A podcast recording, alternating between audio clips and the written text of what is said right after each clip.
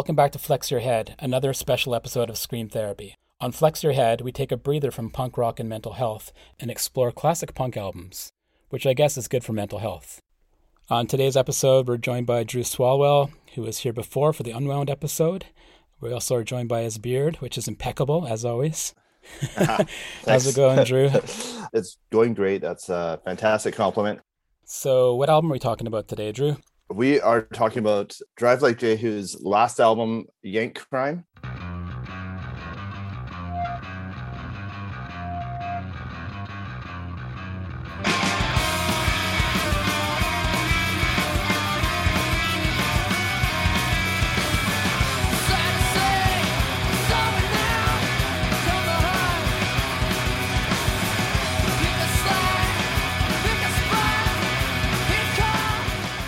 So, Drive Like Jehu from San Diego, formed in 1990, painfully broke up five years later in 1995. Rick Froberg on rhythm guitar and vocals, John Reis, the legendary John Reis, on lead guitar. Those guys are both ex members of a band called Pitchfork. And then we had bassist Mike Kennedy, drummer Mark Trombino, and those guys were both in a band called Night Soil Man. Mm-hmm. Yank Crime released in 1994 on Interscope, major label which is bizarre, and we'll talk a bit about that later on. Mm-hmm. And the band broke up shortly after that. So, what do you think? What's your opening thoughts on this one? This one was really interesting that you asked me to do right after the Unwound one. The Future of What came out the year after this album have a lot of similarities sonically and uh, emotionally. I think this album has a lot of pre-millennial anxiety in it.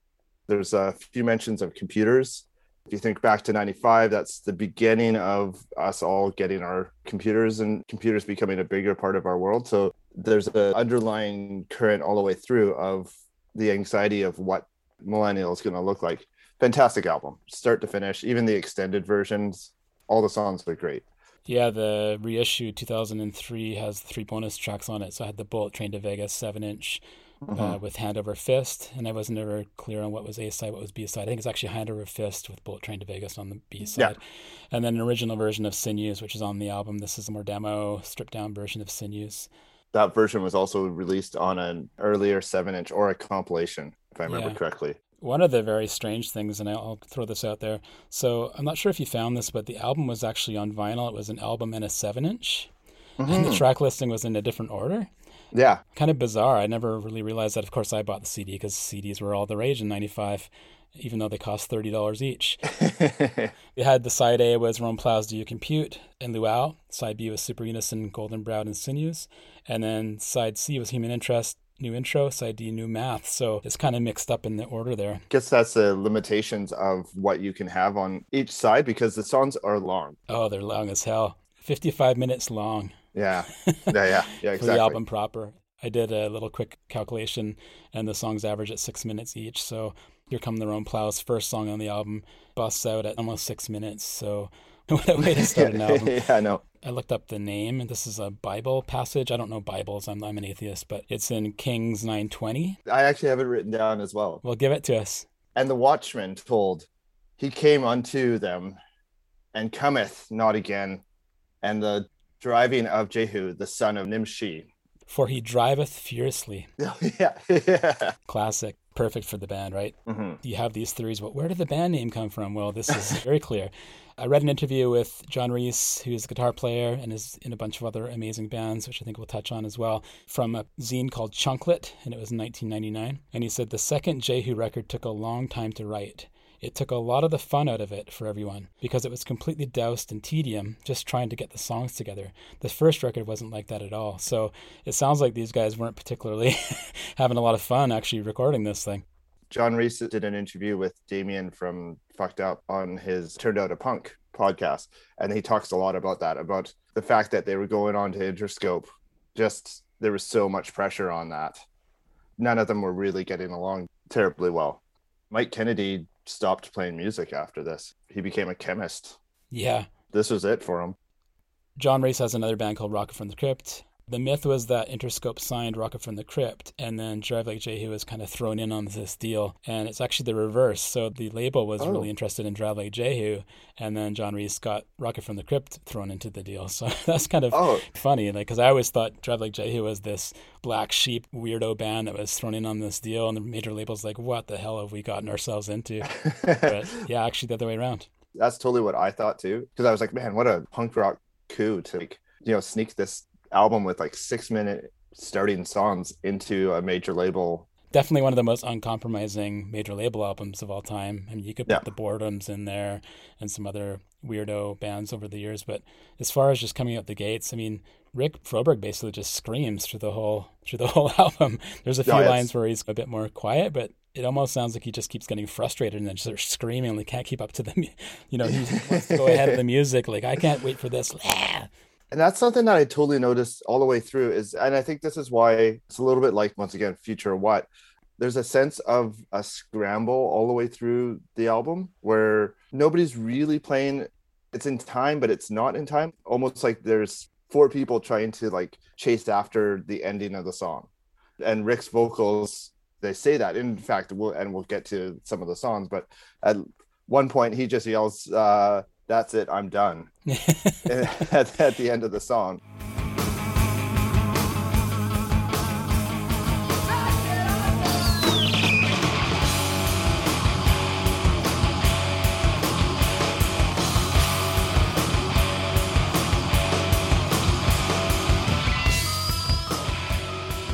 Classic. yeah, let's get into some of the songs. Any particular favorites? That I know the whole album is so good, but does anything really stand out for you? God, the breakdown of Luau, there's an anxiety there. I think they do a really good job of pausing the song and then they'll come in with a really heavy part. There's like such an anxiety of expectation of something's Yeah. going to happen. And it'll be just like a feedback on a guitar line and then it'll explode into a heavy part and then back into the quiet part. They do the loud quiet thing fairly well. I've got a quote on that that's really good. So Reis told Treble Zine, I equate building tension with repetition, but also certain dissonance, certain notes that rub against each other in different ways, and having a musical resolve. With Drive Like Jehu, we had the real estate and the time to build up to a thing, and then we did this thing, and you're like, oh, there it is. It's fantastic. I love bands that have that scramble Frantic. yeah, it's super frantic. It's there's an energy in there that you can picture it being played live. There's a moment in Sinews, it's near the end, I think it's about six and a half minutes in, where it just launches into this staccato bridge part. It's just so good. It's like you're not expecting it, and then there it is.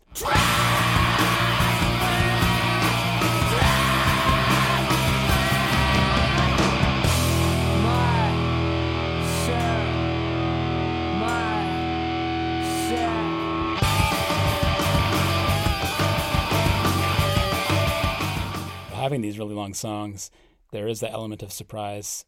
There's sort of levels of surprise. You know, a surprise will come in, certain riff, and you're stoked, and all of a sudden it'll just chop into an even faster riff. And they're experts at doing that. Yeah, Change ups. yeah, absolutely. Looping back around to the pre-millennial anxiety idea, like the song "Do You Compute," you know, it's slow. It's kind of almost a waltz to it. Mhm. Yet Rick's vocals are grinding and like it's almost like he's yelling at you. Like, do you understand what's about to happen? I've met Rick once. I didn't punish him on on this album. It was, but you know, I wish I had because I would have loved to like got in his head about what he was thinking about during this this album. Yeah, for sure. Another thing too about it is the guitar work on this album is just so good, and Mm. there's so many sounds created by the guitars that don't sound like guitars. And you know, I hate to make the comparison to Tom Morello because that guy's a dick, but you know that whole idea of making these sounds on the guitar that aren't what you would expect. And there's Mhm. some Nintendo sounds on here. There's some birds. There's some feedback chaos. There's all these Yeah. things that you don't really know what's going on. You could never really picture. Well, how are they doing that? Songs like New Intro, which is a melodic instrumental at the beginning, and then all of a sudden it just freaks out at the end Yeah, it's an album that's really you'll never get tired of listening to it because there's so much texture to it there's so many different elements and you'll hear a new thing every time uh, and that's what i really like about it yeah, oh, definitely. New intro, the groove to start that. it's almost like a lullaby, kind of shakes you or rocks you into submission, especially after the scramble of Super Unison. We get into new intro and it's kind of this like, we're going to lull you to sleep and then beat you at the end of it. yeah.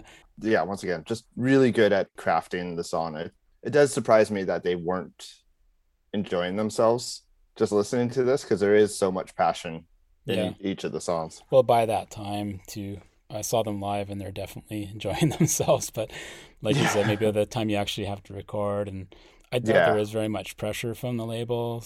Part of the deal was they would do whatever the hell they wanted, especially on the Jehu side. Right. Hand Over Fist, which is one of the bonus songs on the reissue, was on the seven inch.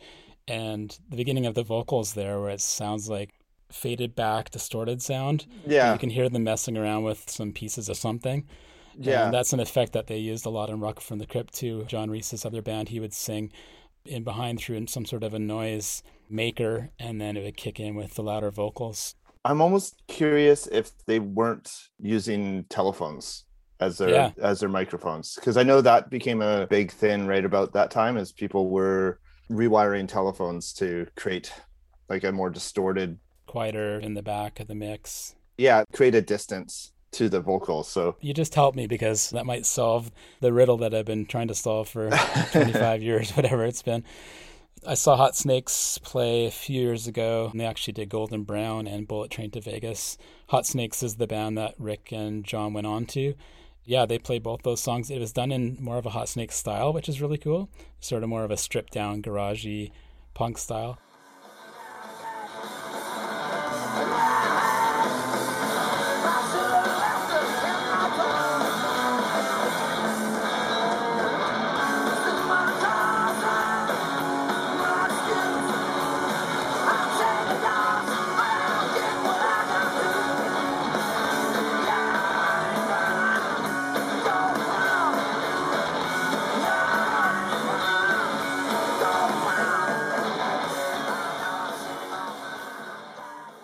Imagine how excited I was when that happened. I saw them as well about three years ago, four years ago now. They did uh, Golden Brown as well. This was in Vancouver. This is actually just before you and I went on tour with Okay. DOA. I think it was the week before. lyrics. So part of my problem is I can never really understand what he's screaming through like 75% of this album. I did Yeah. go on and check some of the lyrics online and it didn't really help very much. Very kind of obscure. Yeah. Lyrics come second, I think, with him. They more construct the song and then he just sort of writes something over top. Yeah. I don't think it's it's a lot of thought on there. Maybe the intonations of the words go with the intonations of the song. Yeah, and I think that's the big part of it. There is a underlying current about it, this oncoming change, hmm be that they knew that the band was about to end or it's 95 and we're all kind of freaking out. But this album definitely does have that anxiety to it. And some funny parts too. I never Yeah. understood what Luau was about. It's there's a part where Rob Crow from Pinback, and at that time he was in Heavy Vegetable, where he does some background vocals on Luau. Yeah. And it- what is it like suit up or something? Yeah. Aloha suit up. And Yeah. I don't know surfing because I know there's some Hot Snakes songs about surf- surfing. Yeah. You could take them a million ways, but I never understood what was going on. He sings from the top of his throat a lot of time. And every band that he does, he's singing from the top of the throat. So this is the same thing that Blake from Jawbreaker did early on. And he ended up with polyps on on his Yeah. vocal cords because he's not singing from his gut. He's trying to force the lyrics out. You know, Rick just seems to have that sort of voice that can sing from the top of his throat, where it's breaking up and it's just a super angry voice. It's a voice that you use when you're yelling at somebody. Yeah. It's amazing that he's able to play for an hour a night on tour, sort of thing, and doesn't seem to lose his voice at all. No, and it sounds pretty much the same as it does on this album. Absolutely. funny thing, I saw them on tour for their first album back in 92. Of course, back in 92, you don't have access to anything. You don't know what the bands look like. Yeah. There's no way to find out because we're in the golden era of no internet. but Well, at the same time, there, there's some uh, limitations. Yeah. And so they come on stage and they're playing. They do this whole kind of Nintendo intro weirdo thing with John Reis's amps Yeah. and I'm thinking, so where's the woman that sings in this band? like super ignorant, right? Like, Yeah. but it's just that high register, and I just assumed it was a woman singer, and I was so confused. And then we started singing, I was like, "Oh, this is rad! This is so good!" Yeah. very distinct original voice. Just sticking on on Rick for a second. I didn't realize that he didn't play guitar in Pitchfork. This was his first band playing guitar in. Oh, he just sang in Pitchfork. He just sang in Pitchfork, and Okay. then and this one he he decided to switch over to rhythm guitar to allow John to like get more experimental And I feel like this is one of the most confusing episodes because they're just in so many bands, and some are in, some of the bands are in together, some of the Yeah. bands are not in together. they're like that couple that just can't keep away from each other. Like they seem to have to have these breaks and pauses, but they always gravitate towards each other again. Do you remember when the first time you heard this album? This album was actually the second album I bought after Future of What. Local Victoria record store plug, but Ditch Records uh, was my go-to. And I went down and talked to Jeremy, and I was like, you know, I bought Future of What, and I loved it. What else do you have? And he handed me Yank Crime, and I was like, okay, we'll buy that. the imagery is really the same on the cover, like it's just black and white, minimalist. Like you don't really know what's going on with it. That was the first time I heard it. Put in the CD player on the way home, and I was just like, oh my god, the love affair started there. I did college radio, and I remember just getting things from hearing them at the station, Mhm. and also getting promos because I was working at Cargo Records at the time. Oh, okay. I came across the first one and was stoked on it, just loved it so much. So when the major label one came out, I wasn't as keen to it. And I was also like, fuck major labels, that one thing. but I did, of course, get into it. And both albums have their own uh, attachments. This one is in time better. Yeah. But at the time, I didn't really pay much attention or as much attention as I should have. This album is one of my all time favorite albums of this genre for sure. Oh, definitely. Mid '90s batch of albums that came out. Yeah, this one's definitely definitely right up there. It does suffer from the '90s production just a little bit. Those really tight snare hits. The guitars, the drums tend to be not very bassy. They tend to be a little bit tinny. hmm But still, I can go back to this album time and time again. And the drummer Mark Trombino is a producer as well. hmm So that's kind of interesting. He would have had his hands in there. Yes, I think he did uh, mixing. He also worked with Blink 182 and Jimmy Eat World. hey, I can stand behind Jimmy Eat World, but I can't, I can't even say the words that you just said about the other band. You saw them play live or you didn't? Drive Like Jehu? no, I never saw Drive Like. I found out after the fact that they played in Victoria with Unwound, and I was totally upset that I uh, that I missed out on it. what year would that have been? This would have been right around this time, so 94, Okay. 95. I'm not sure how I missed that particular tour because I did see them in 92 at the Cruel Elephant in Vancouver for the first album. So I don't know what I was doing in, in- Mm. on the second time they came through. I, I went home to Powell River quite a bit in the summer and missed some really amazing shows, which crushes me to this day. But I did see the reunion show in Seattle. That was amazing.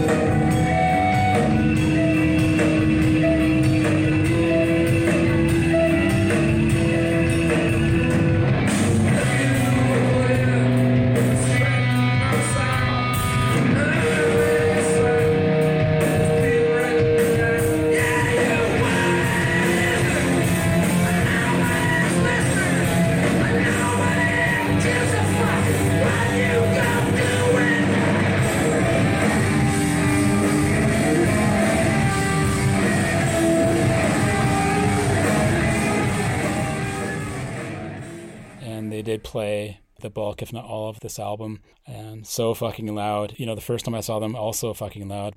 We were standing on the side that John Reis was on, and we actually had to move because his guitar was just so obnoxiously loud. yeah. We'd spent a lot of time talking about Rick, but John's guitar playing is at this point you start to realize how dynamic of a guitar player he is and just the smoothness of him being able to switch from rhythm into a noise section back into like a lead. And I guess how this band worked is he would bring in the majority of the song ideas and then everybody else would work around his song ideas. It's a testament to his songwriting abilities and his guitar playing. Getting to see Hot Snakes, and you probably saw this when you saw them, the sheer joy he has uh, yeah. in performing. Like he's got the biggest smile on his face when he makes eye contact with people and just the love of his instrument and his craft. It's really inspiring. One of the best guitar players in punk, I would say. Oh, hands down, yeah. It's funny when we saw him in Seattle, he was spitting on his guitar. he would spit into the pickups. Okay. Not exactly sure why. Maybe it's something to do with being able to strum fast. His hands, who knows? But yeah, yeah. it's pretty cool to see someone spit into their guitar. Yeah. And also knee sweat. So the guy sweats so much. oh, yeah. His knees are actually sweating through his clothes. Yeah. Classic. About them breaking up. So he actually said in Treblezine that they actually never broke up. Uh, they went so long without practicing or seeing each other or doing anything that there was almost a level of embarrassment about getting back together.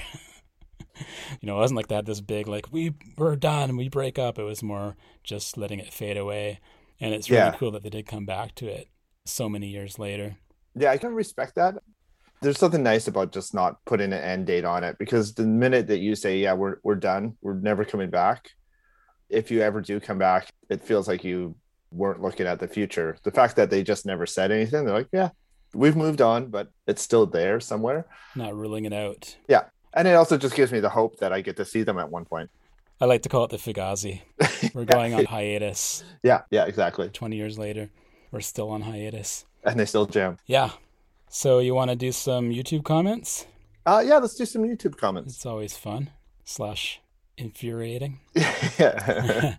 Actually, these are more fun. Yeah. Or congratulatory, let's say. So Andy Treslin, 11 months ago, when shit gets heavy, this album digs deep suit up, and then it's a nice. it's a devil horn and then a hammer. and I hate those, whatever those things are called. Uh, emojis. Emojis, yeah, but yeah, that one works. Chow Wu Tang. okay, four years ago, my favorite at the Drive-In album. Uh, uh, uh oh, that's good. When At the Drive-In came out, they're considered a Drive Like Jehu ripoff band in some ways but they progressed into something entirely different. I mean, the amount of legacy that this band created. Mm-hmm. You have everybody from, you know, members of Botch saying that this is their favorite album. Uh, I see Deftones talk about it. They've actually covered Caress.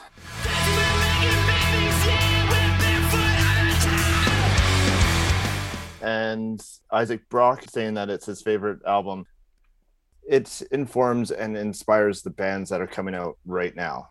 I'm wearing a Metz t-shirt. So Metz, that sort of noisecore sound that's out there right now is I think you can probably direct back to 95's Yank Crime. Yeah. The DNA is totally all over the music scene right now of this album.